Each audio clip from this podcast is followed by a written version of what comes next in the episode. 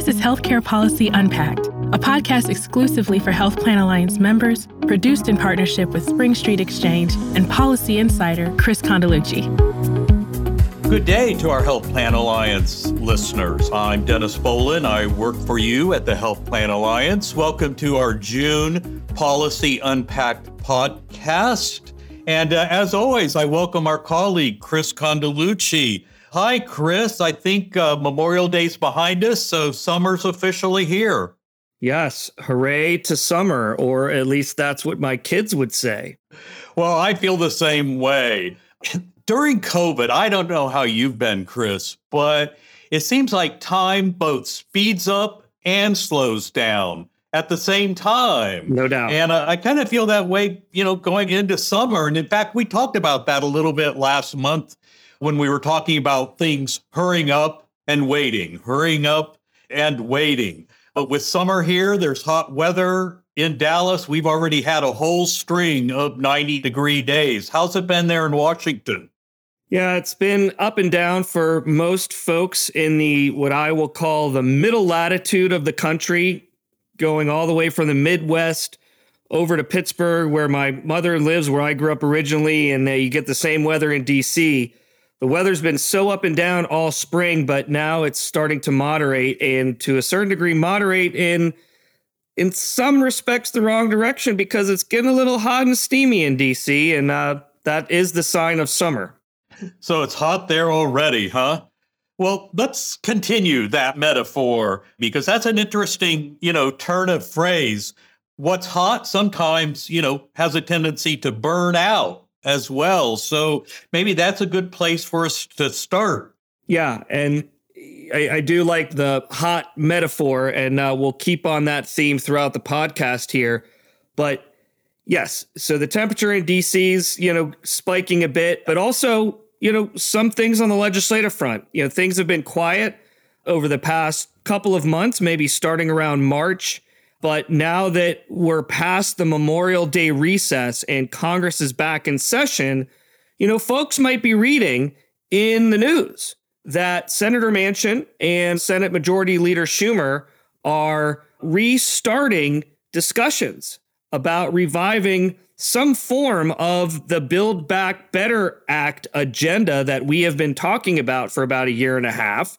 And those discussions actually might start heating up uh, throughout June, possibly even through July. And then to the point that you mentioned about potentially fizzling out, well, those efforts might indeed fizzle out. And just briefly, because we've talked about this before, why this is important is because we've had this ongoing interest in the extension of the enhanced premium subsidies that were increased back in March of 2020 through the American Rescue Plan in which the only piece of legislation that an extension of the enhanced premium subsidies can ride on is a reconciliation bill. And a reconciliation bill is a partisan exercise only needing a majority in the Senate, which means you need 50 Democratic senators to say yes. And so the problem that Majority Leader Schumer has, as well as many of the Democrats in the House is Senator Manchin. But Senator Manchin has said, look, I will support a reconciliation bill that includes climate change reforms, drug pricing reforms, and measures that reduce the deficit. And that's my ask, being Senator Manchin saying that. If that package were to materialize, an extension of the enhanced premium subsidies could be attached to that. But in a recent brief that I wrote or that we sent out, I actually gave the extension a 1% chance of happening. And the larger reason why is because putting together a reconciliation bill is very, very difficult. You have the Senate parliamentarian that you must deal with, you have diverging interests among uh, different members of uh, the same political party here, the Democrats, that could get in the way of yet another iteration of the Build Back Better Act. So, concluding here, Dennis, things will get hot on these discussions. There has been some discussion already about extending the enhanced premium subsidies, but I still feel that that will all fizzle out by August timeframe. Well, Chris, I think part of it is just that there's so much going on in Washington right now. So much has everyone's attention from gun regulations to the upcoming election. No doubt. So, you know, I hear what you're saying in terms of, you know, what's going to make it through all of that. So, what else is on your hot topic list? Well, shifting to kind of the regulatory front, which uh, again, things have been somewhat quiet over the past couple of months, but you know, we've at least had plenty to talk about. And as everyone knows, I'm good about talking. Um, but what is on the hot topic list is so in May, the federal departments indicated when it comes to the surprise billing requirements that actually the federal department said we're going to issue final regulations by May. Well, May came and went. And really, once we were in middle May, the federal departments came out and said, hey, you know what? Remember how we said we were going to have the surprise billing regs out by May? Well, that's not going to happen. We're going to push it to quote unquote, air quotes, early summer. We didn't really know what early summer meant, but early summer, we can kind of connect some dots and triangulate as to when we think that might happen. So, the speculation is that we could very well see final surprise billing regs come out June 30th or July 1st. And much of that speculation is driven by the federal departments are notorious in dropping a big, noteworthy piece of guidance, in this case, final surprise billing regs, right before a holiday. And July 1st is right before the July 4th holiday. So that's where the speculation lies. Now, I'll offer this, Dennis. In these final regs that we might see, June 30th, July 1st, we're expecting that a lot in that reg will track the July 1st interim final rule as it relates to the qualifying payment amount and how to develop it. So we don't expect much changes there. We could see some changes and or clarifying guidance on the use of third-party databases. There has been a ton of questions on that. We've covered that a bit, Dennis, in our podcast and in our writings. So we very well could see that. Now, when it comes to other changes that we could see, as as we know or folks here know, we've covered it. You know, the Texas District Court invalidated what's called the rebuttable presumption standard. And the federal departments responded by eliminating all of the references to rebuttable presumption standard in any guidance that the federal government has issued thus far. We could very well see something on the rebuttable presumption standard in this final reg. Either the federal departments are going to double down on the rebuttable presumption standard and be like, look, we're right. And we think we're going to win in court. So we're going to further explain why this standard is there and why we're effectuating congressional intent and so it's going to be there going forward. We could see that. On the other end of that spectrum, we could very well see the federal department say, okay, we cry uncle. The Texas court said that rebuttable presumption standard is gone. We get it. We're not going to include that in final rules going forward. So that won't be around anymore. So we could see that. But the really thing is, is it's an open question. We do not know where the federal departments will go on uh, the rebuttable presumption standard. But really, other than that, I don't think we're expecting any huge big bombshells to come out once these final regs are released. Well, Chris, you know, um, I guess I'll believe it all when I see it because, as you say, timelines keep changing and uh, the approaches keep changing. So uh, we'll keep our eye out for what those final surprise billing regulations finally look like and uh, ensure that our listeners are always up to date. So thank you for that. Sure. Another ongoing topic, Chris, that you've mentioned is uh, supposed to end on July 15th, if I have it right. And you kind of refer to it. That's the COVID public health emergency.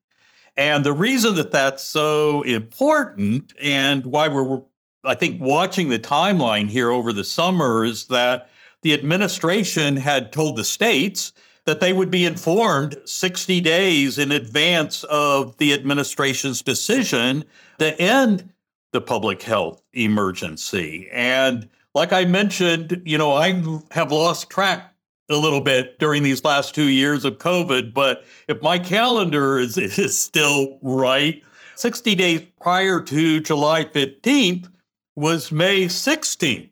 And I don't think uh, I didn't hear any announcement come out. What are you hearing on this topic? Yeah, and you're exactly right. May 16th was a date that almost everybody had circled on their calendar, at least everybody focusing on the public health emergency and healthcare related issues, due to the fact, Dennis, that you just stated, is the administration informed states hey, states, if we, the administration, are going to end the public health emergency, we're going to give you 60 days advance notice. And May 16th was that 60 days in advance of July 15th. And we got no announcement, no putting states on notice that the end is near. And so it's almost an inverse, you know, kind of conclusion here. Reverse engineering what the administration had promised. And that is if they were going to end, they would have said so. And since we didn't hear anything, that means that the public health emergency is not going to end on July 15th. So everybody in the industry is now accepting that we will hear an announcement closer to July 15th of another extension. Now, just to give some detail or some background on some thinking relating to the extension yet again, because there was speculation in the run up to May 16th that the administration would not extend the public health emergency. I mean, we're doing pretty good in, you know, pushing COVID into our rearview mirrors. Yes, we do have some spikes here and there, but generally speaking, I think we feel all pretty good about where we're at. And the Biden administration, the White House certainly wanted to announce that the pandemic was over and we were going to have somewhat of a COVID free summer. That would definitely be liberating for most of the American public looking forward to the summer. But the politics of extending the public health emergency or, or ending it really came to the fore, meaning if there is or was a spike that could happen in the fall. Well, that's right before the midterm elections in November. And that would obviously not look good for the president and or any democratic candidate at the federal or state level running for office. In addition, as we've discussed, ending the public health emergency uh, would have a significant impact on health coverage and in particular, Medicaid coverage. As we've discussed, um, states have been able to enroll individuals and allow those individuals to remain enrolled in Medicaid uh, with really without any questions asked during the public health emergency. But once that ends, states are going to be required to quote unquote, air quotes, redetermine Medicaid eligibility. Again, we've discussed this before. And if the public health emergency was ended on July 15th, there would likely be a lot of headlines saying, oh, everybody's going to now start losing coverage. And that would have confused a lot of folks and wouldn't have played well as we move closer to campaign season and closer to the midterm elections. Now, and honestly, I'll say this last comment. Um, in my opinion, arguing or stating that people will lose coverage right away, even if the PHE ended, is somewhat intellectually dishonest because the administration actually has said to states, we will give you 12 additional months post the end of the public health emergency to conduct your redeterminations. So there really is a, a long off ramp for individuals who are on Medicaid right now due to the public health emergency. But we all know how the game is played, unfortunately, and that played into a little bit of the decision as well. And actually, let me footnote I do expect that the public health emergency could very well be extended all the way through January of 2023, if not April of 2023, for some of the political reasons that I discussed, because the elections are coming up. So, Chris, you're actually telling us that politics and the election are going to play a role in this? You got me. I'm really surprised. Thanks. So, again, something else for us to continue to watch over these summer months. Chris, uh, the topic I want to turn to next is maybe the hottest that I'm hearing about now from our members. They're constantly bringing up the issues around network rates and out of network allowed amounts and especially you know this concept of machine readable files. And you know just a lot of questions about well who's doing the reading of these files? And what are the formats? And and how do we deliver on that? And again if my calendar is right we're only about three weeks away from July the 1st, and I know that that's an important deadline on this topic. So, again, get us caught up to speed. And what are you seeing out in the marketplace? I mean, are insurers lined up for doing this? And I, it applies to both insurers and self insured plans, if I'm correct.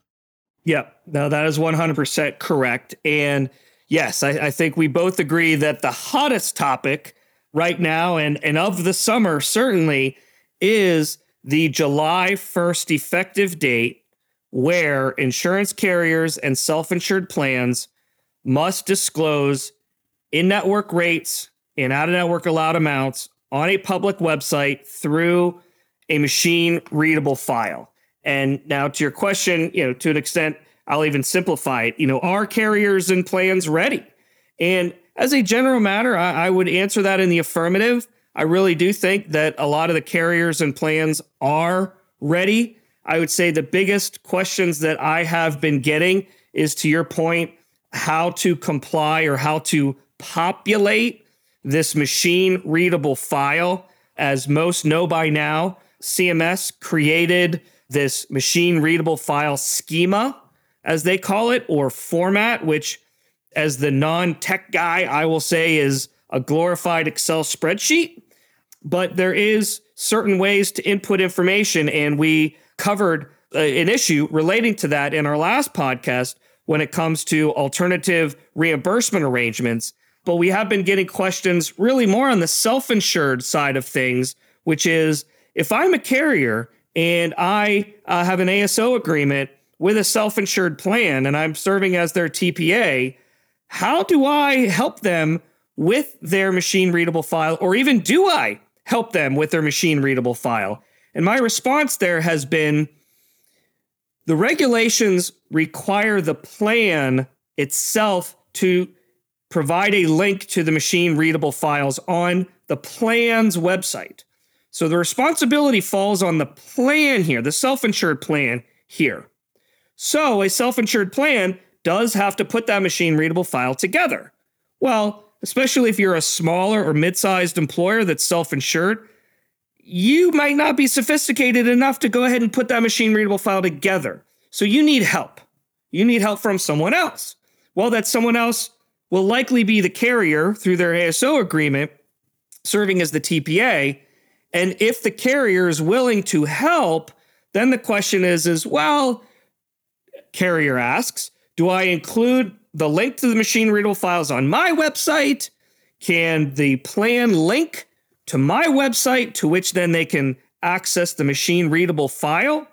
And really, the answer is yes to those last two points. And I'll streamline it by saying a self insured plan can put a link on their website that then links to the carrier or TPA's website that then has a link to the machine readable files with information specific to that self insured plan and the provider network associated with that self insured plan. So that's the biggest question that I've been getting recently, Dennis.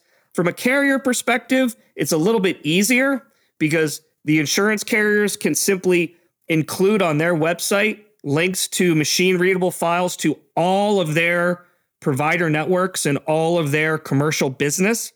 And as I've been hearing, most of the carriers, if not all of them, are uh, ready, if not about to be ready, to include those links uh, on their websites come July 1st. Now, last comment on my end here, Dennis, is you know, we, we're still kind of in the wild, wild west here. We have no idea how folks are going to react to this information, how uh, easily accessible the information is going to be. But one thing that struck me the other day, Dennis, and I wrote on this in our brief, is the Rand Corporation put together a study of which they do every year where they look at private insurance reimbursements relative to Medicare payments. And in the past, actually, some employers have looked at that RAND study and used it as a tool to go to medical providers to renegotiate their contracts, their prices, because based on the RAND study, the providers that the employers were contracting with were charging a very, very high percentage relative to Medicare. And it actually worked. Many of these employers actually were able to renegotiate lower prices. So, query whether the fact that all of this pricing information will now be available really to everybody, meaning employers, participants, benefit consultants, TPAs, policymakers, entrepreneurs who are building startup tools um, in this transparency space. So a lot of that information is going to be out there. So query whether employers are going to be able to shop around, renegotiate. Will, however, this result in maybe a normalization of prices where there's not much savings to be found because of the normalization?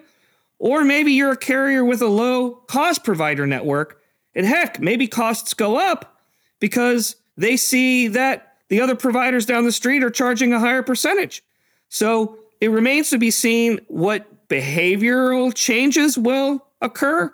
But nonetheless, uh, this information is going to be out there. We do have precedent where information has been used in a powerful way. So we'll see what happens, Dennis. Well, Chris, those are I think, profoundly important statements and concepts that you just talked about there. Oftentimes, regulations have unintended consequences, right? So we don't really know how behavior might change, but we know that it will change. And so much of our conversations have been around the regulatory and compliance elements of all of this when there is this deeply important strategic implications correct. for our members as well which you just touched on there. So thank you. We need to keep our lens focused on both you know the operational regulatory compliance and the strategic components 100% of these new regulations as well well, in the last few minutes uh, that we have here, Chris, I've got another topic that I think our members are really interested in. And, and that's speaking of providers and networks. You've talked before about the new network adequacy standards that are set forth in that 2023 notice of benefit and payment parameters. I think you talked a little bit about that at our last podcast. And you mentioned that if a carrier can't satisfy those new standards, that carriers might ask for some sort of waiver or accommodation through what's called, and I'll quote here, the network adequacy justification process. And that to me sounds like typical you know, Washington bureaucratic jargon. So, can you uh, walk us through that a little bit more? Do you have uh, more information on how that process would work and how CMS will enforce these new standards? Yeah, yeah. And I could definitely try to be brief here because we covered this in the last podcast, but we do have some more information on the network uh, adequacy justification process. And, you know, this is now pivoting more to the practical, which many of our members care about. Um, we talked a little bit more about the strategic, just about transparency. Here's the more practical. And while this may not be the hottest topic in the book, it's certainly hot under the collar for some carriers who are a little bit concerned about how CMS is going to enforce these new network adequacy standards, which in particular is uh, looking at the time and distance as it relates to specific providers and access to specific providers in the plan's network. So, as everyone knows, there's the qualified health plan, the QHP certification process, and we're coming up on the submission of QHP certification. And CMS has indicated that carriers should try their best when it comes to submitting their initial certification. And as a general matter, CMS will almost as a quasi attestation take the carrier at their word based on the information that they put in that initial certification submission saying, hey, CMS, this is how we, the carrier, are meeting these new network adequacy standards. Now, if CMS feels after reviewing that certification that there's some defects there, there's not enough information, or they've identified something that's problematic, or even the carrier said, hey, I can't contract with XYZ provider because there's a big lake in between where most of the population lives in the county and me as the provider. Therefore, I can't meet the standard. Well, CMS will come back to the carrier with what they're calling a pre populated network adequacy justification template. And that pre populated form will be coming from CMS's plan management community, to which then the carrier must add additional information and justification and reasons as to either why they're meeting the standards or why the carrier cannot meet the standard.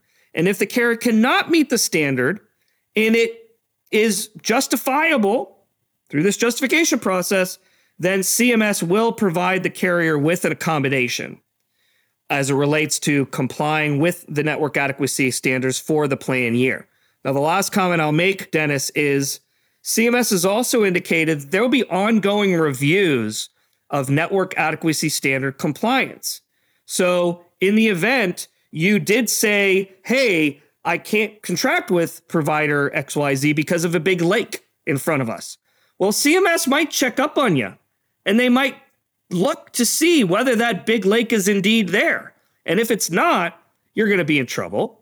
If it is, then likely they will continue to provide some sort of accommodation. But it's just an example of my trying to illustrate how CMS will, yes, take the quasi attestation, come to back to the carrier and say, cure any defects that we've identified.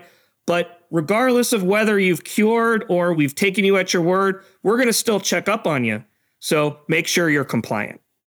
Well, Chris, as always, you've covered a lot of very important information today. Thank you for helping us keep our focus on what we need to track and what we need to pay attention to, both operationally and strategically. So uh, I'll just send us off here by telling you, you know, stay cool if you can, as uh, both the weather and the politics heat up this summer in Washington.